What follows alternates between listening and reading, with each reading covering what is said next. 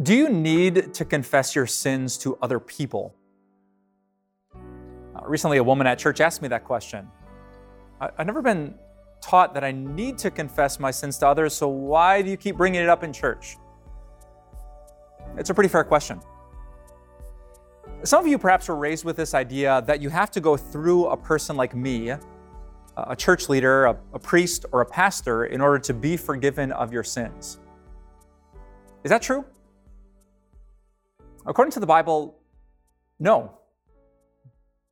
In 1 Timothy chapter 2, it says, There is one God and one mediator between God and man, the man Christ Jesus. So if you want to be forgiven of your sins, the only person you need to go through is Jesus. The Jesus who is there to listen when you pray, He's there at night when you confess. The Jesus who 2,000 years ago gave his life so that you would have direct access to God. You don't need to come to a place like this or talk to a guy like me to enjoy the love, the mercy, the forgiveness, and the assurance of Jesus. So, do you have to confess your sins to others? No. But I still think you should. and it's not just me that thinks that. Jesus' brother James wrote a book in the New Testament where he said this. He's actually speaking of pastors coming to your house, and he said, Therefore, confess your sins to each other and pray for each other so that you may be healed. Have you ever noticed when you don't just talk to God about something, but talk to other people about something, it makes a huge difference? It might be the guilt that you feel over a sin. It might be the struggle that you're dealing with with your words or in a relationship. Sometimes just talking to another human being has healing power. And that's what James was talking about. So, to go to heaven, do you need to confess to your pastor? The answer is no. If you want healing, progress, growth, should you confess to a pastor, a friend, a brother or sister in the faith? Absolutely. So, I encourage you today to humble yourself. Jesus says, Those who humble themselves will be exalted. And when you humble yourself and talk about the real you, the real story, God exalts you with blessing, with grace, and with love. I hope that helps. And happy time confessing to each other. Uh, recently, someone asked me a, a tough question. The question was this How do I have faith in God when unspeakable things happen to his followers? I thought that was an insightful question. Some people wrestle with, you know, how do I have faith in God when unspeakable things happen in the world? But I noticed that this question was a little bit more narrow. So uh, I repent of my sins. I believe in Jesus. I'm adopted into the family of God. And now bad things happen. And if you know anything about history or about what's happening on the planet right now, unspeakable things happen to Christians themselves. So, how do you keep believing in Jesus when that's the case? Now, I thought the timing was fitting. Just this week, I got an email of the top 10 places on our planet where Christians are most persecuted.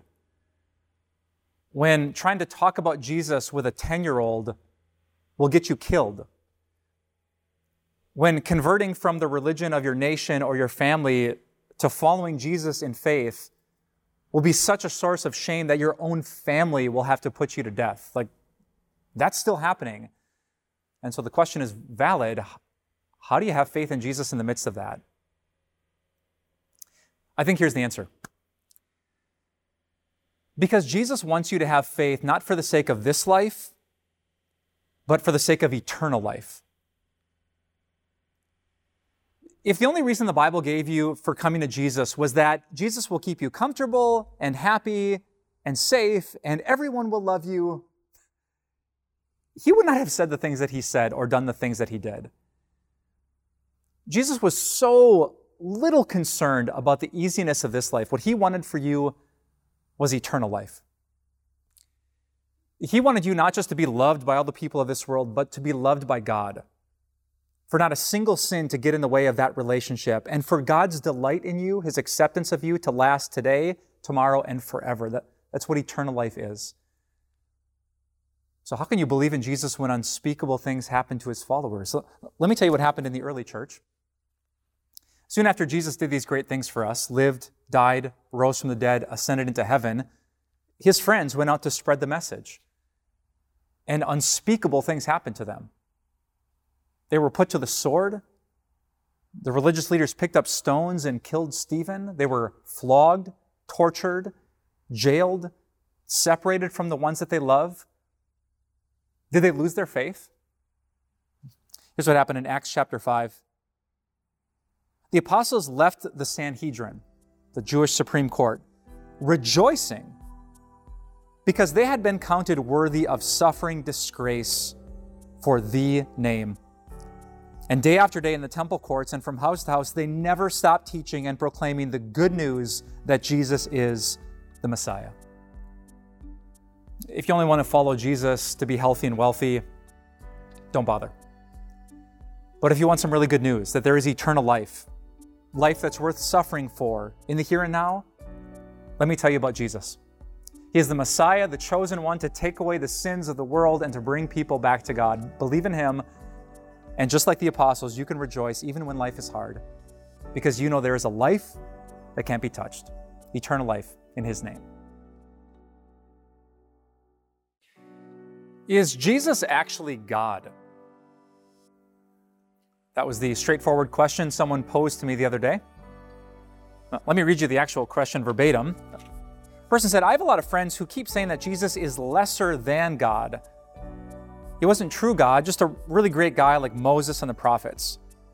What in the Bible shows that Jesus is true God and true man? That's a great question. Uh, if you're like me, people from other religions, uh, Buddhist people, Jewish people, Muslim people, Hindu people, even atheist or agnostic people, they often love it when Jesus is on their team. I've noticed that. There aren't a ton of people who say Jesus is dumb. Everyone loves to find something in Jesus' teaching so that Jesus is cool with their philosophy. And so I've had to ask that question yeah, who, who exactly did Jesus think he was? When you look at the original biographies about him, Matthew, Mark, Luke, and John, as you look at what Jesus did and listen into what Jesus said, is there any clue that he was not just a good prophet, a guru, a guide, but he actually was equal to God? And the answer is yes. You might know that Jesus had 12 apostles. It was like Jesus' small group that spent time with him, lived with him, traveled with him, and one of those 12 apostles was actually part of Jesus' inner circle. His name was John. And John did us the great favor of writing this beautiful biography of Jesus that's filled with so much of what Jesus did and said. And so, if you're wrestling with that question, I would just encourage you, you could probably do it in an hour, to read the Gospel of John. Let me help you, though, with just a few snippets. In John chapter 1, verse 1, like this is the first sentence. John describes his friend Jesus as the Word, like this communication so we know what's going on in the heart of God. And John writes, In the beginning was the Word, Jesus. And the Word was with God, and the Word was God. Person asks, Is there anything in the Bible that says that Jesus was God? The Word was God. And just you think that John maybe got confused about it? Look at Jesus. Jesus claims to be wiser than the wisest man on earth, Solomon. In the Gospels, he claims to be Lord of the Sabbath. He claims to be above human rules. He quotes the Bible and says, Now truly, I tell you, here's what it means. And when people fell on their faces to worship him, think about this for a second. It, let's just assume that I'm the best pastor in the world. Obviously not true. Let's assume I am. Someone comes to church, they fall down here in the lobby and they start to worship me and pray to me and call me their Lord. If I said, well, thank you, would I be a good pastor? A good spiritual leader? I'm accepting worship like I'm God? And the answer would be no. That'd be blasphemy. That'd be absurd.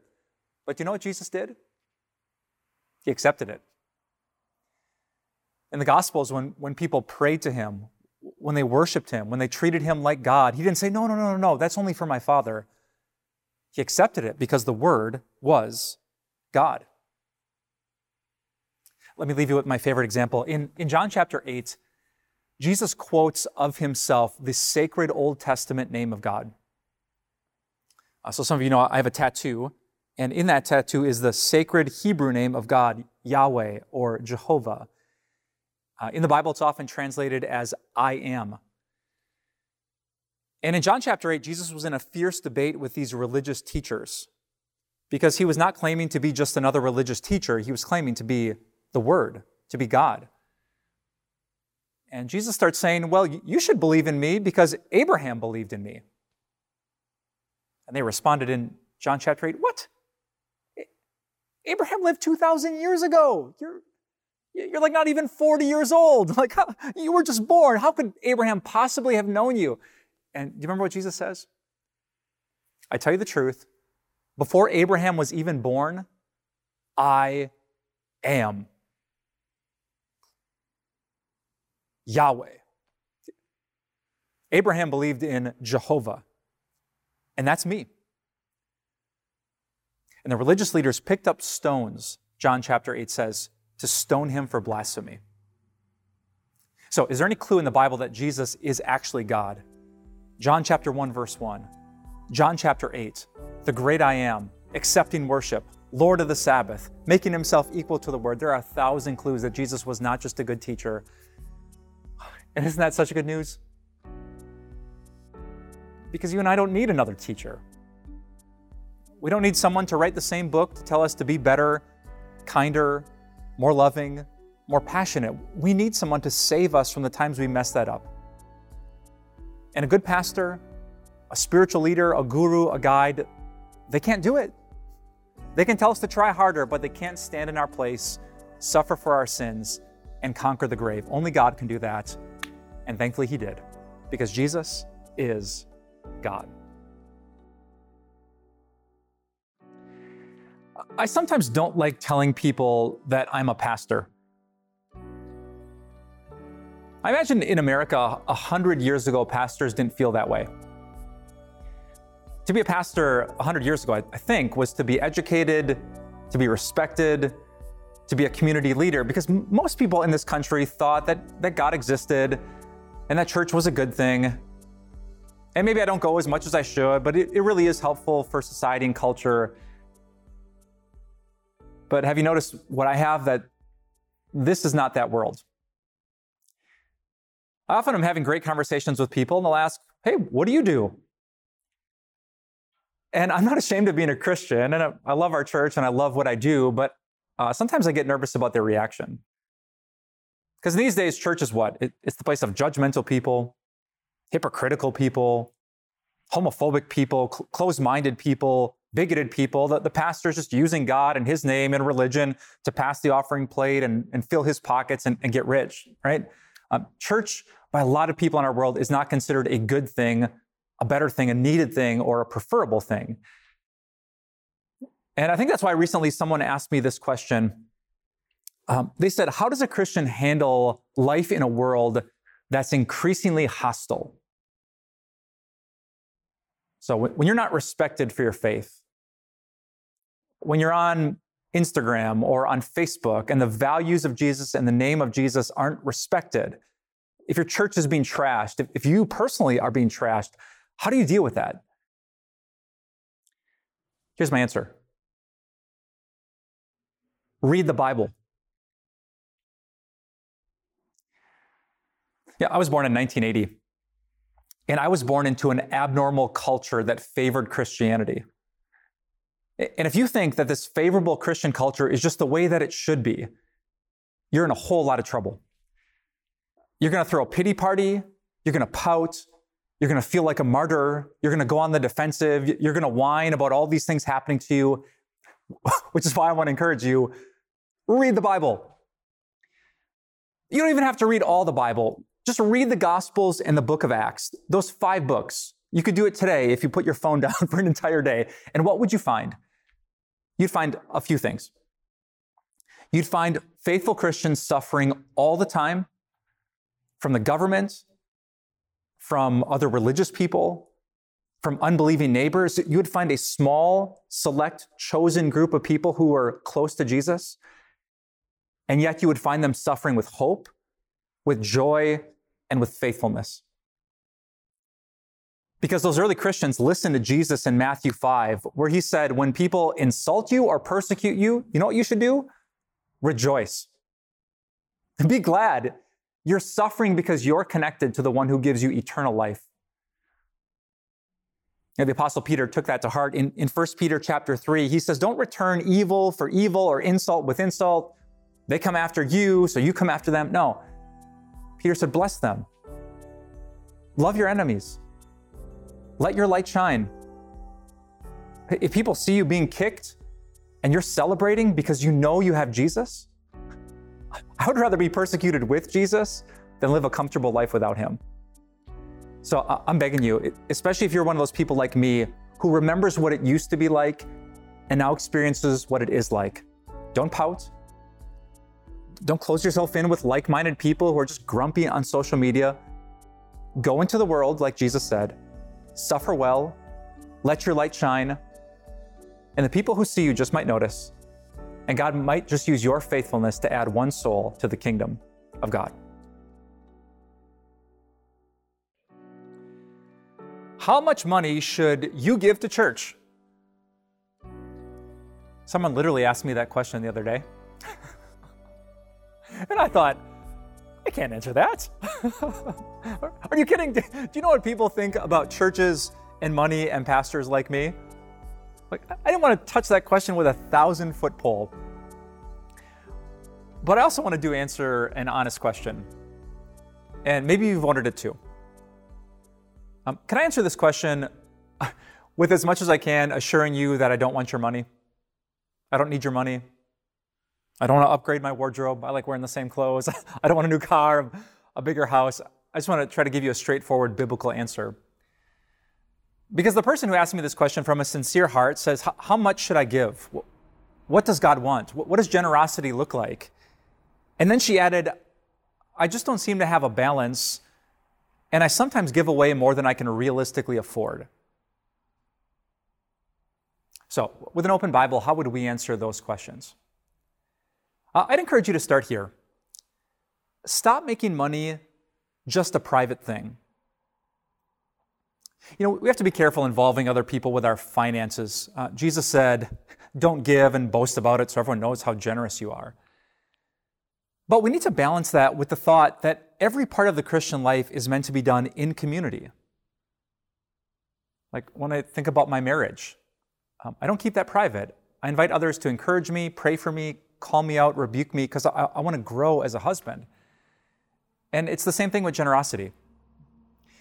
If I was going to send you to a part of the Bible, it would be 2 Corinthians chapters 8 and 9, two entire chapters about generosity. And you're going to find a lot of great truth in those chapters, but especially this that the Apostle Paul didn't see giving as something that had to be a secret. He encouraged the Corinthians. He encouraged them to give, to be generous. He used the examples of other Christians. And so maybe for lots of us, we've never even thought about this in our life, to call a trusted Christian, not to boast, but to say, hey, here's how much I make. Here's how much I give. Here's how much I spend. Here's how much I save. Do you think I'm doing this right? Invite them into your life so that you can grow as a Christian and so that maybe you don't give too much. Now, that might sound like a really unchristian thing to say, right? Didn't that poor widow that Jesus met give everything she had to live on? Is it actually possible that you could give too much to the church, that God would be disappointed in that? That, that seems off, doesn't it? But according to Jesus, no. Do you remember that part in the Gospels where Jesus talked about corban? C O R B A N? Uh, if not, it's a little bit obscure. Jesus once said to the religious leaders that they were giving this offering to the church that they called corban. And because they gave that offering to the church, they were unable to care for their own families. It was almost like they had a limited amount of money and they said, ah, Sorry, mom. Sorry, dad. Sorry, brother, I know you're poor. I know you have needs, but I gave all my money to the church. And you know what Jesus said? He rebuked them. He said, Why are you giving all this extra money to the church when God, who runs the church, wants the church to take care of people who are in need? So, is it possible that you could give too much to Christian ministries? as a guy who's part of a Christian ministry? Uh, I want to tell you the answer is yes. Uh, if there are people right in your immediate family, the Bible would tell you again and again and again care for them. You're not doing an unchristian thing by not just giving more to a Christian ministry. You're doing the thing that Christ did and you're caring for the poor. So be generous. Some of you have the op- opposite problem. You're so scared to give. That's another devotion. But for those of you who have, have great hearts, be generous, be balanced. And the best way to know if you are is bringing other people to speak into that conversation. Together, we can be wise with the incredible amount of money God has put into our hands. So let's open our Bibles, let's call our friends, and let's live generous, wise, and Christian lives.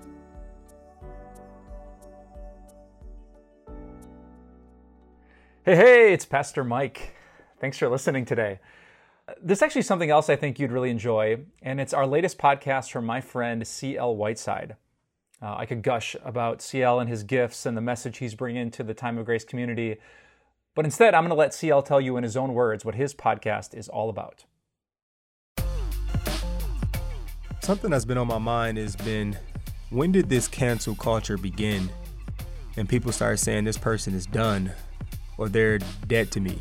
And what makes cancel culture intriguing is that if you aren't angry like the majority of people are also angry, and you're not saying I'm done listening to them or I actually forgive them, you get canceled too. So you can't forgive somebody and want to move on and not want to dwell on it your entire life? Join me, CL Whiteside, on my podcast, The Non Microwave Truth. Search The Non Microwave Truth wherever you listen to your favorite podcasts.